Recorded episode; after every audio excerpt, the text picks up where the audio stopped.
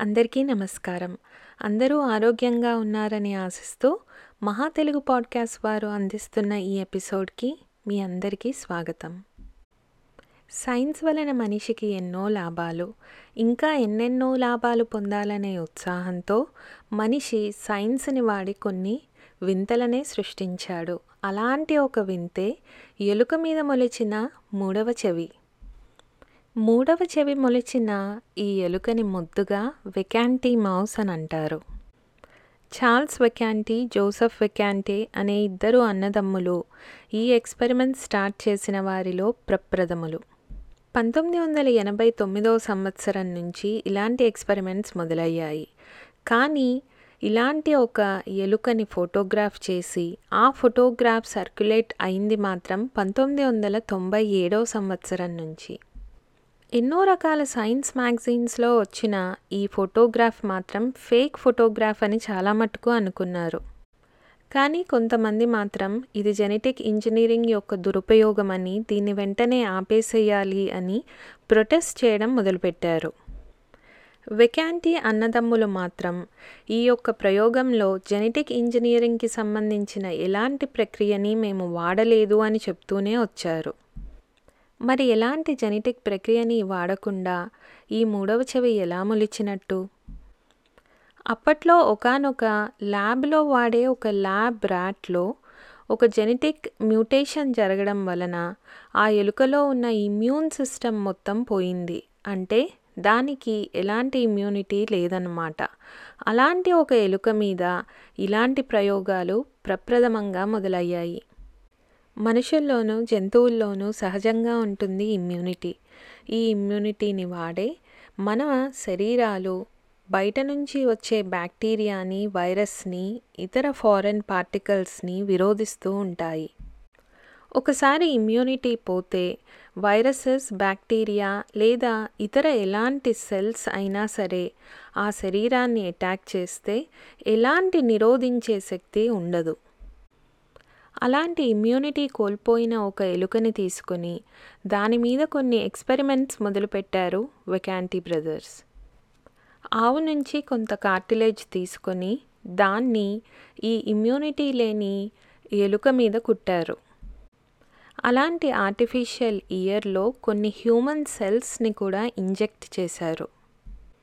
ఎలాగో పాపం ఎలాంటి ఇమ్యూనిటీ లేని ఆ ఎలుక హ్యూమన్ సెల్స్ని కూడా రిజెక్ట్ చేయలేకపోయింది. అంటే హ్యూమన్ సెల్స్ ఆ ఎలుకలో కూడా ఎదగడం మొదలుపెట్టాయి. దానితో అతి చిన్నగా కుట్టిన కార్టిలేజ్ కాస్త మెల్లిమెల్లిగా పెద్దదవడం మొదలుపెట్టింది. దానితో ఎంచక్క మనిషి యొక్క చెవిలాగా కనపడడం మొదలుపెట్టింది. అలా కృత్రిమంగా మొదటిసారి మనిషి యొక్క చెవి ఎలుక మీద మొలిచింది. అయితే అసలు ఇలా కృత్రిమంగా మనిషి యొక్క చెవులు మొలిపించాల్సిన అవసరం ఏముంది? కొంతమందికి యాక్సిడెంట్స్ వలననో లేదా ఇతర గొడవల వలనో ఒక చెవి పోవడం లేదా కట్ అయిపోవడం కొంతమంది పిల్లలైతే చిన్న చెవులతో పుడుతూ ఉంటారు. అలాంటి వాళ్ళకి ఇది పనికొస్తుంది అని వెకాంటీ బ్రదర్స్ చెప్పారు. అంటే ప్లాస్టిక్ సర్జరీ లాంటి సర్జరీస్లో ఎక్కువగా ఉపయోగపడతాయి అని వారి నమ్మకం. కానీ ఇలా మొదటిసారి కృత్రిమంగా మొలిచిన మనిషి యొక్క చెవి ఎలాంటి హ్యూమన్ ట్రాన్స్ప్లాంటేషన్కి నోచుకోలేదు. ఎందుకంటే హ్యూమన్ సెల్స్ కన్నా కౌ సెల్స్ ఆ చెవిలో ఎక్కువ ఉండడం వలన ఒకవేళ ఆ చెవిని హ్యూమన్స్లో కనుక ట్రాన్స్ప్లాంట్ చేస్తే మనిషిలో ఉన్న ఇమ్యూన్ సిస్టమ్ ఆ చెవిని రిజెక్ట్ చేసే అవకాశం ఉంది.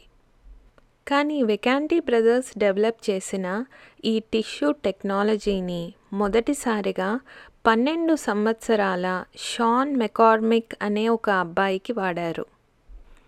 షాన్ ఒక రేర్ కండిషన్తో పుట్టాడు.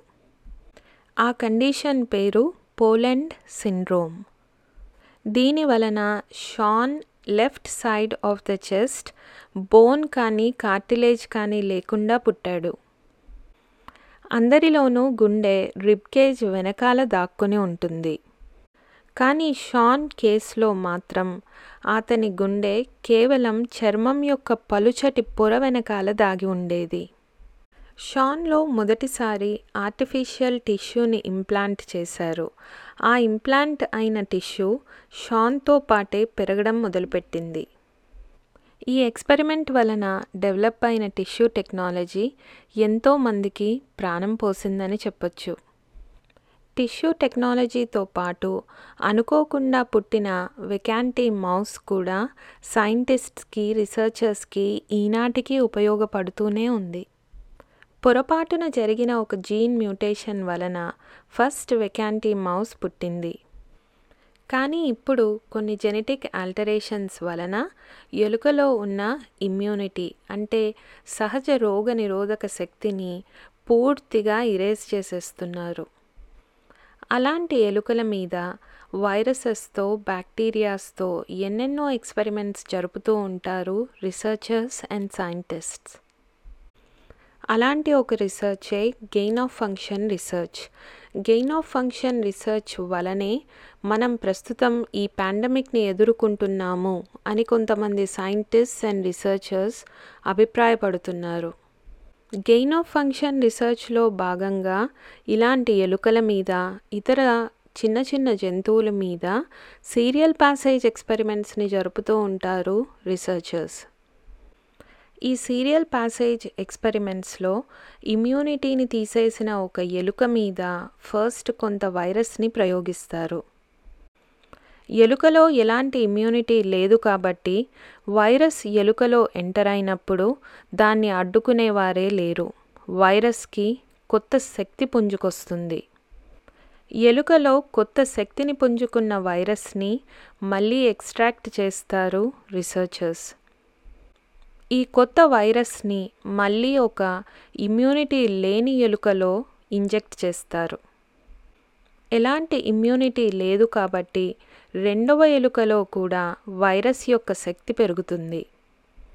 మళ్ళీ ఆ ఎలుకని చంపి దాని నుంచి వైరస్ని ఎక్స్ట్రాక్ట్ చేస్తారు రీసెర్చర్స్. ఈ ప్రాసెస్ని కంటిన్యూ చేస్తూనే వెళ్తారు. ఒకసారి రెండుసార్లు కాదు పది పదిహేను సార్లు ఈ సీరియల్ ప్యాసేజ్ ఎక్స్పెరిమెంట్ జరుగుతూనే ఉంటుంది. ఒక్కొక్కసారి ఎలుకతో ఆపరు ఈ ఎక్స్పెరిమెంట్స్. ఎలుక తరువాత మనిషి రెస్పిరేటరీ సిస్టమ్కి చాలా దగ్గరైన ఫెరెట్స్ అనే ఒక యానిమల్ మీద కూడా ఈ సీరియల్ ప్యాసేజ్ ఎక్స్పెరిమెంట్స్ జరుగుతూ ఉంటాయి. గెయిన్ ఆఫ్ ఫంక్షన్ రీసెర్చ్లో ఎక్కువగా కరోనా వైరసెస్ని వాడుతూ ఉంటారు. ఇప్పుడు మనందరం వింటున్న కోవిడ్ నైన్టీన్ కూడా ఒక కరోనా వైరస్సే. కొన్ని కరోనా వైరసెస్ మనిషిని ఎక్కువగా బాధ పెట్టవు అసలు మనిషిలో స్ప్రెడ్ అవ్వడం కూడా అరుదే. అంతేకాదు జంతువుల నుంచి మనిషికి వచ్చే అవకాశం కూడా తక్కువే. మనుషుల్లో అతి తక్కువగా లేదా అసలు స్ప్రెడ్ అవ్వని వైరసెస్ మీద గెయిన్ ఆఫ్ ఫంక్షన్ పేరిట జరిగే సీరియల్ ప్యాసేజ్ ఎక్స్పెరిమెంట్స్ వలన కొత్త వైర్యులెన్స్ కొత్త కేపబిలిటీస్ పెరిగే అవకాశం ఉంది. అలాంటి ఒక రీసెర్చ్ టూ థౌజండ్ వన్లో మొదటిసారి బయటపడింది. వారు వాడిన virus H five N one. H five N one అనబడే ఈ వైరస్ ఎక్కువగా బర్డ్ ఫార్మ్స్ లేదా పిగ్ ఫార్మ్స్లో కనపడుతూ ఉంటుంది. ఈ వైరస్ జంతువుల నుంచి మనిషికి కనుక సంక్రమిస్తే వారిలో మొర్టాలిటీ రేట్ సిక్స్టీ పర్సెంట్ అంటే వంద మందికి కనుక వస్తే అరవై మంది హెచ్ ఫైవ్ ఎన్ వన్ వలన చనిపోయే అవకాశం ఉందన్నమాట. కానీ మనిషి నుంచి మనిషికి సంక్రమించడం అనేది హెచ్ ఫైవ్ ఎన్ వన్లో ఎక్కువగా జరగదు. అలాంటి H five N one virus మీద గెయిన్ ఆఫ్ ఫంక్షన్ రీసెర్చ్ పేరు మీద జరిగిన ఎక్స్పెరిమెంట్స్ వలన మనిషి నుంచి మనిషికి కూడా సంక్రమించే కొత్త కెపాసిటీ వచ్చింది ఆ వైరస్కి. అయితే అసలు గెయిన్ ఆఫ్ ఫంక్షన్ రీసెర్చ్ ఎథికలేనా అని చాలామంది సైంటిస్ట్ అండ్ రీసెర్చర్సే భావిస్తున్నారు. ప్రస్తుతం మనం అందరం వింటున్న కోవిడ్ నైన్టీన్ కూడా గెయిన్ ఆఫ్ ఫంక్షన్ రీసెర్చ్ వలనే పుట్టిందేమో అని ఇప్పుడు చాలామంది నమ్ముతున్నారు. వుహాన్ వైరాలజీ ల్యాబ్లో గెయిన్ ఆఫ్ ఫంక్షన్ రీసెర్చ్ చాలా జరుగుతుంది. అక్కడ కొన్ని పొరపాట్ల వలన ఈ వైరస్ ల్యాబ్ నుంచి లీక్ అయి ఉంటుంది అని ఇప్పుడు చాలామంది భావిస్తున్నారు. గెయిన్ ఆఫ్ ఫంక్షన్ రీసెర్చ్ వలన చిన్న పొరపాటు జరిగినా ఎక్కువగా నష్టపోయేది సామాన్య ప్రజలు. అలాంటి సామాన్య ప్రజలకి అర్థమయ్యే భాషలో గెయిన్ ఆఫ్ ఫంక్షన్ రీసెర్చ్ గురించి చెప్పేవారే లేరు. మా ఛానల్ త్రూ మాకు తెలిసిన విజ్ఞానాన్ని మీ అందరితో పంచుకుంటున్నాము.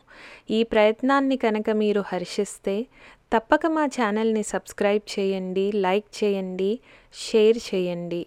ఈ రోజుకి మీ అందరి నుంచి సెలవు తీసుకుంటున్నాను. నేను మీ నీలిమ ఈడిగా. మళ్ళీ ఇంకో మంచి ఎపిసోడ్తో మీ ముందుకొస్తాము. అప్పటి వరకు stay safe stay happy. Thank you. Thank you.